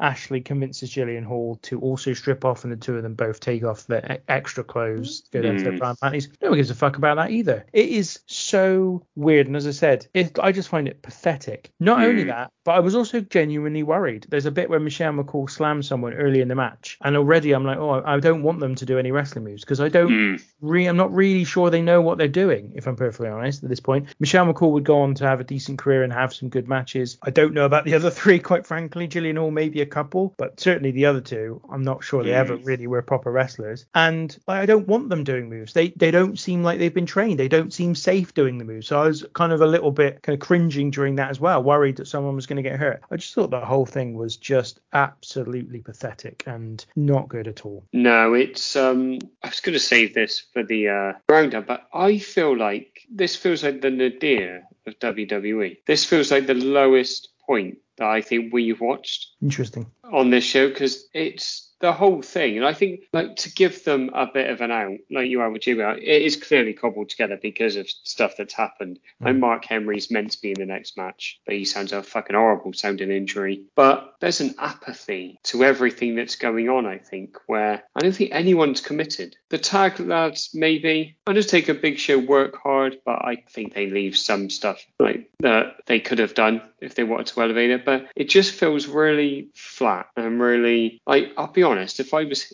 if I was watching this show and I was there, I'd have been appalled by what I was watching. Well, in terms of appalled, the official song of this show is "Lonely Train" by Black Stone Cherry. Mm. Um, yeah, appalled is the word I would say. Just, bleh, just awful, fucking generic shit. American rock. Just, ugh. Yeah, the kind of stuff that I think even at my worst rock phase, I would have gone like, no, no, um, No, no, no. no, no, this is all a bit generic. Yeah. Can I can, can I get some Papa Roach instead, please? yeah, can I just take it up a notch, please? Yeah, yeah, yeah, yeah, yeah. I think Papa Roach are probably at least one notch above on the on the on, on the thousand notch scale.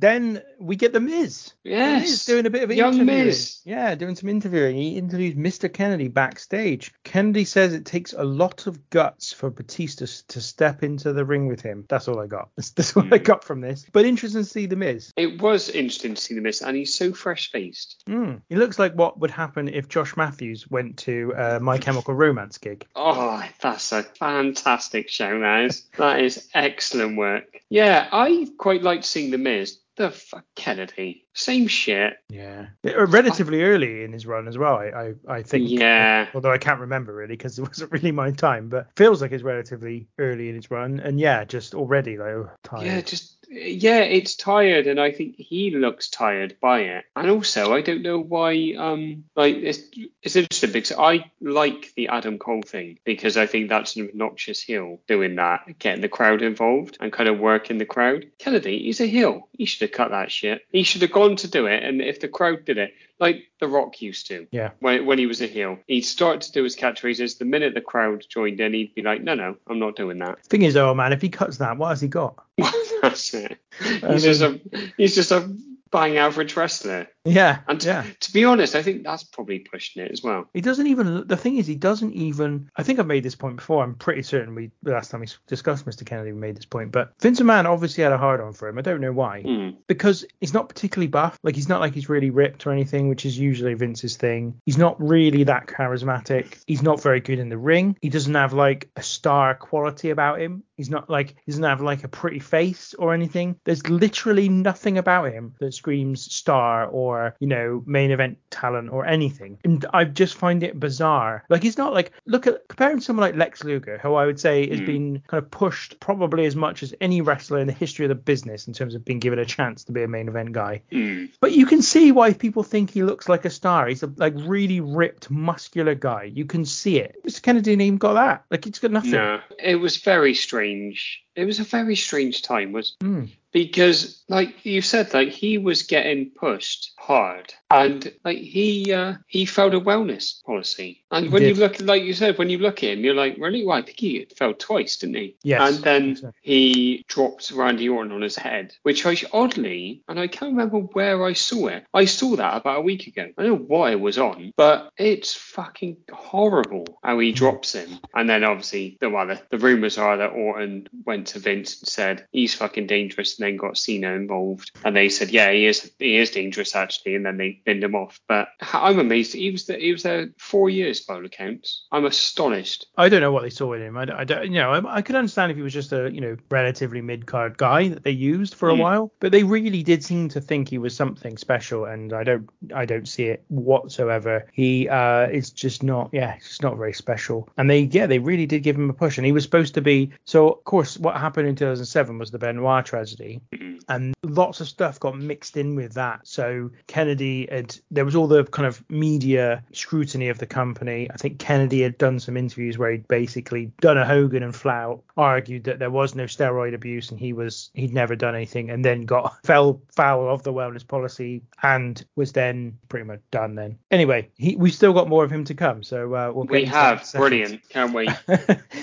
After this, there's some footage of the Saturday night's main event, which happened only about 10 days before this, where Mark Henry is wheeled out uh, to an ambulance. And the injury that he's got will keep him out of action for 9 to 10 months, explaining why Henry is not in the next match, which he was scheduled to face Batista in, um, and has been replaced by Kennedy. My memory is, and it, it may have been speculation at the time, so it may not have been accurate, but my memory is that in 1996, when Mark Henry signed for WWE, he signed a guaranteed 10 year deal with them, which was for about 350,000 a year, which was a lot of money to be paid guaranteed by WWE back in those days. If that's true, then this is about the time when his contract would have been coming up. Now, throughout uh, most of that 10 years, WWE had been attempting to embarrass him into resigning because they had they had no way of getting out of the contract. And Mark Henry, God bless him, hung on to that contract for all he was worth and was like, they can put me through whatever they want. I'm going to get that money. I'm going to get the supposedly 3.5 million that I've been guaranteed for that 10 years. Amazingly, though, at some point they re-signed him. I always Yeah. found this really bizarre. And in fairness, when they did, he had finally got it. He'd finally figured out how he was going to work. He'd kind of figured out how he could kind of portray or give a persona that actually was effective and could add value to the WWE. But for so much of that time, they'd tried to embarrass him out of it. And then by this point, it obviously extended his contract, maybe just because he was injured. And they thought, well, we'll just chuck him another couple of years. I don't know. He's, an interesting one because I heard an interview with him. I think he does a Stone Cold interview on the network, and he says that when he did his retirement promo, Mm. the amazing one. So Pink suit. yeah, oh, lovely salmon number made from salmon. I heard. Well, he apparently is like a month or so before. he was like, I'm done. He's like, I'm beat up. I want to go home and have some time with me family and that. And he apparently went in to Vince's office to basically be like, right, I'm done. He said he came out of and signed a new five year contract. it's unbelievable, isn't it? Because like, when he said that, I was like, they give you five years. Like, he's just a good man. That's how he managed to get that sweet job at AEW. Well, I, I think probably what they decided after some time was that he was relatively professional, had Mm. become one of the older, more experienced guys on the roster. Forget whether he was any good or not at, at a certain point, like if he was improving still, even by 2006. I find it retrospectively amazing because, as I said, Mm-hmm. for long, long periods, they were trying to embarrass him into leaving because of this Yeah. whacking great contract they didn't want to pay for. But then it got to a point, obviously, where they just thought his work was good enough that they would give him more time and more money. So fair play to him. Anyway, he was Yeah. injured here, which is why he couldn't appear in the match with Batista. That match is next. Mr. Kennedy and Batista, 8 minutes and 38 seconds. Batista chokes Kennedy in the corner and won't break the hold when Charles Robinson tells him to, so Batista is disqualified. After the match, Batista hits Kennedy with three spine busters and a Batista bomb.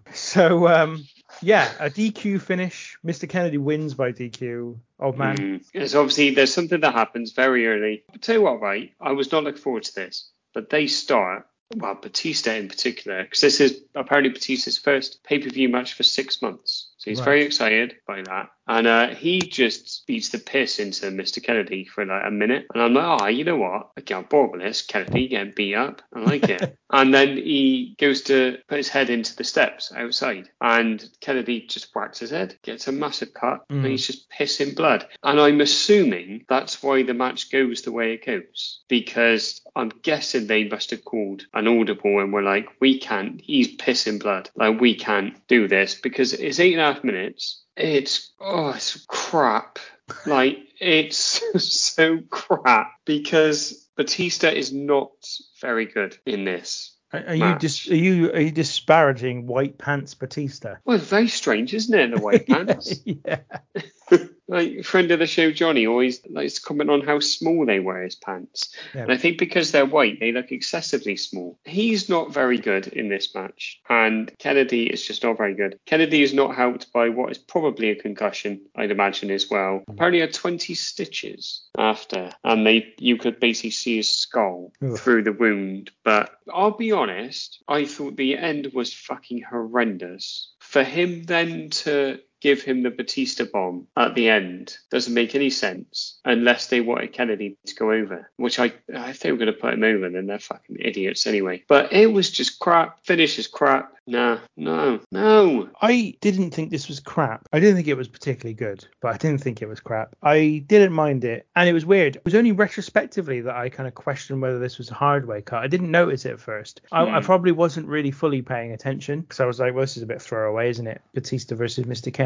Who gives a fuck about that? But then they did a replay of it, and I thought, well, he must have must have been hard way because he can you can see that he's cut immediately, and there's no blade involved. And I just thought, oh, that's a bit nasty. And then they, I don't know, they did all right. I didn't, I didn't hate it. There was something about it, maybe just that it was. I found it a weird combination of wrestlers to be in a Mm. match, and usually it would massively turn me off. But this whole show was a bit strange, and I, I, I don't know, it wasn't wasn't great at all. It was it was okay, but I, I didn't hate it. I think you're right. I think that what you've summed it up perfectly in that I don't think from the outset I was like I don't put these two guys together in a match. Mm. Mainly because I really dislike Mr. Kennedy, so I wouldn't have him anywhere near it. But once I've oh, all right, I'll watch it. I'm also at this point. So like you, I did this in two sit-ins. So I got up to Finlay Regal, watched that, and then I did the rest of the card after. And at this point, I'd had enough. I gotta be honest. I'd had enough, and what I wanted was I wanted a main event that was going to be all right, but I didn't want Kennedy and Batista. So they could have probably had a five-star classic, and I'd have probably been like, no, all right, wouldn't it? Fucking They- shit. They they didn't have a five star classic. They were. Before the main event, there is still the chance to give us the hype video for the main event. So it's footage of uh, Booker T winning the King of the Ring final versus Mm. Lashley with the help of Finlay. Then Booker winning a Battle Royal to become the number one contender to Rey's world title. Booker then attacking Rey Mysterio backstage on SmackDown and Ray getting some revenge at ringside. There is some terrible music, however, to hype up. Oh my god, I'm so glad you mentioned it. It just kicks in, doesn't it? Just kicks in about halfway through because I thought this video package was cracking. This video package is my MVP. Whoever put it together, because I thought it was really good. As you said, though, the music is fucking horrendous. and I'll tell you what, I realised as well at the end of the Kennedy Batista match. So just as Batista's walking back, there's 35 minutes left on this card, and it's two hours 40. This card, and I was like, how have I only watched two hours and five minutes in total? Well, also, how have they then only had 16 minute match in that 35 mm, minutes? Yeah. That just shows you how long Booker T's entrance is. Yeah, yeah. Madness. Rey Mysterio's isn't quick either. Like he, No. he's not running to the ring. This is a pretty slow trip to the ring as well. Well, that that covers everything. That covers everything on the show. So I guess all we've got left is to figure out what our overall thoughts are and our score out of ten. Old man, I I didn't enjoy this. I've got to be honest. I think people have probably got that. I think so. I just thought this was, as you said, it felt cobbled together, and it's cobbled together really poorly as well. This is like a, um, I don't know, like a, a super glued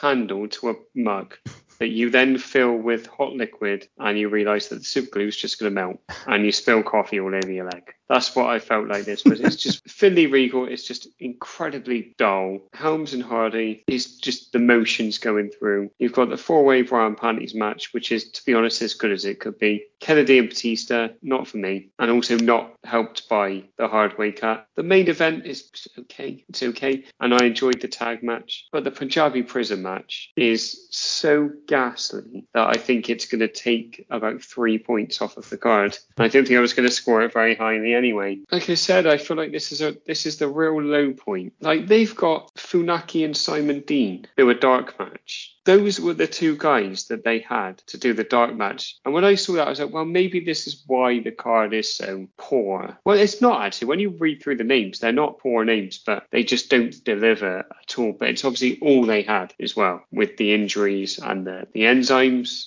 Bloody enzymes. Like we, we would have watched a very different card if we'd have had super crazy Gregory Helms. Mark well, Mark Henry's obviously different. If we'd have had Mark Henry and Batista, I would have been up for that because Western Superman's finest. And you would have had Lashley against Finlay, which again I think would have probably been alright. But with the, with the stuff we get, it's just absolute turd largely. So could I give it a two? This one, and yeah, I think that's fair. Yeah, I think I think that's fair. I'm giving it a four. I like the main event more than you did though, which I Hmm. think is why I've I've bumped up a bit. Overall, I think that they just had a spate of injuries and problems here. So obviously, as we said, Mark Henry's injured. He would have been facing Batista. Super Crazy would have been facing Gregory Helms. We'd have had The Undertaker versus The Great Khali, which probably would have brought it down actually. So we probably should Yeah. be thankful for that one. And I think you know because of all of that, and Lashley of course against Finlay would have been another match Hmm. because of all that, a lot of the a lot of the reasons for the matches existing were gone before the matches Mm. even started. Then of course Kennedy gets busted open badly in the opening of their match, which probably changes the direction of that one too. They've probably on top of all that had to come up with a nonsense to get Great Khali out of the match. They probably had to switch the main event round. I think I think it's probably likely the Undertaker Great Khali would have been the main event. Why would you why would you create this massive structure and put it, you know midway through the show? I just don't think you would. And so I just think it's, it's cobbled together. It's all last thrown together at last minute, and it shows. But I do think the main event's decent. I do think that there's some okay stuff underneath, but there's a lot of Mm. forgettable stuff, and then there's some hideous stuff. So there's the Bra and Panties match, which is pretty damn hideous, and then there's the just the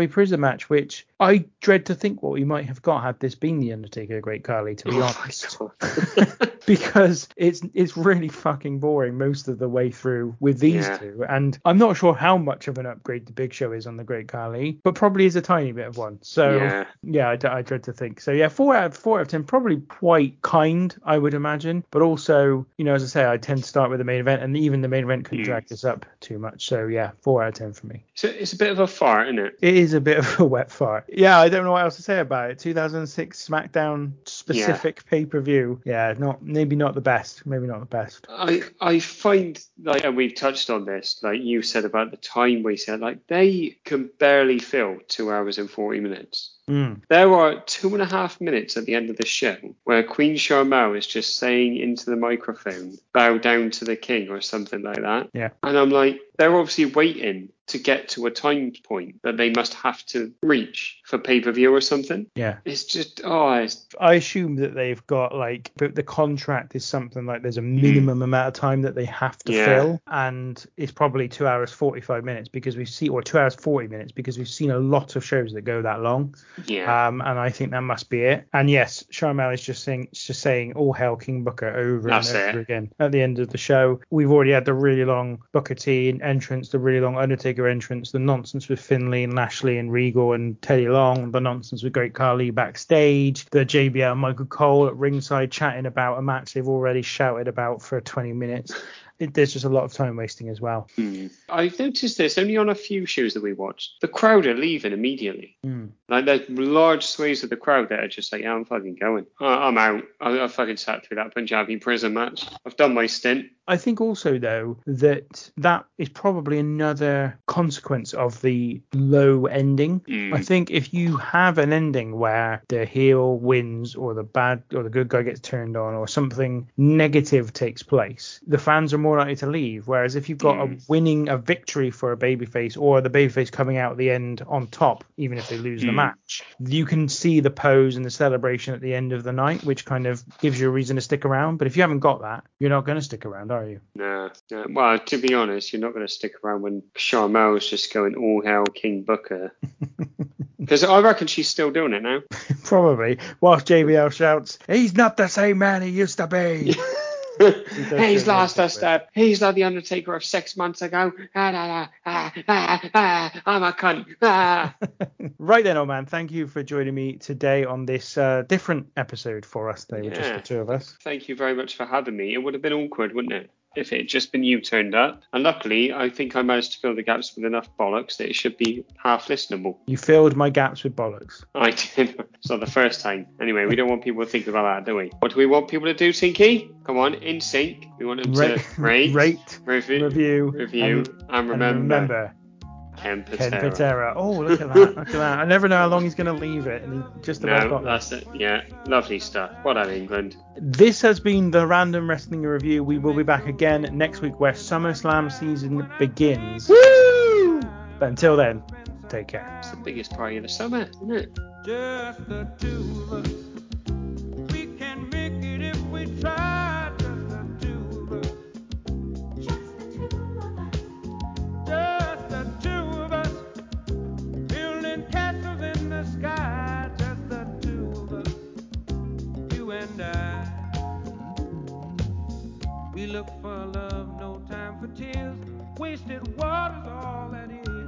Don't make no flowers grow. Good things might come to those who wait, but not for those who wait too late. We gotta go.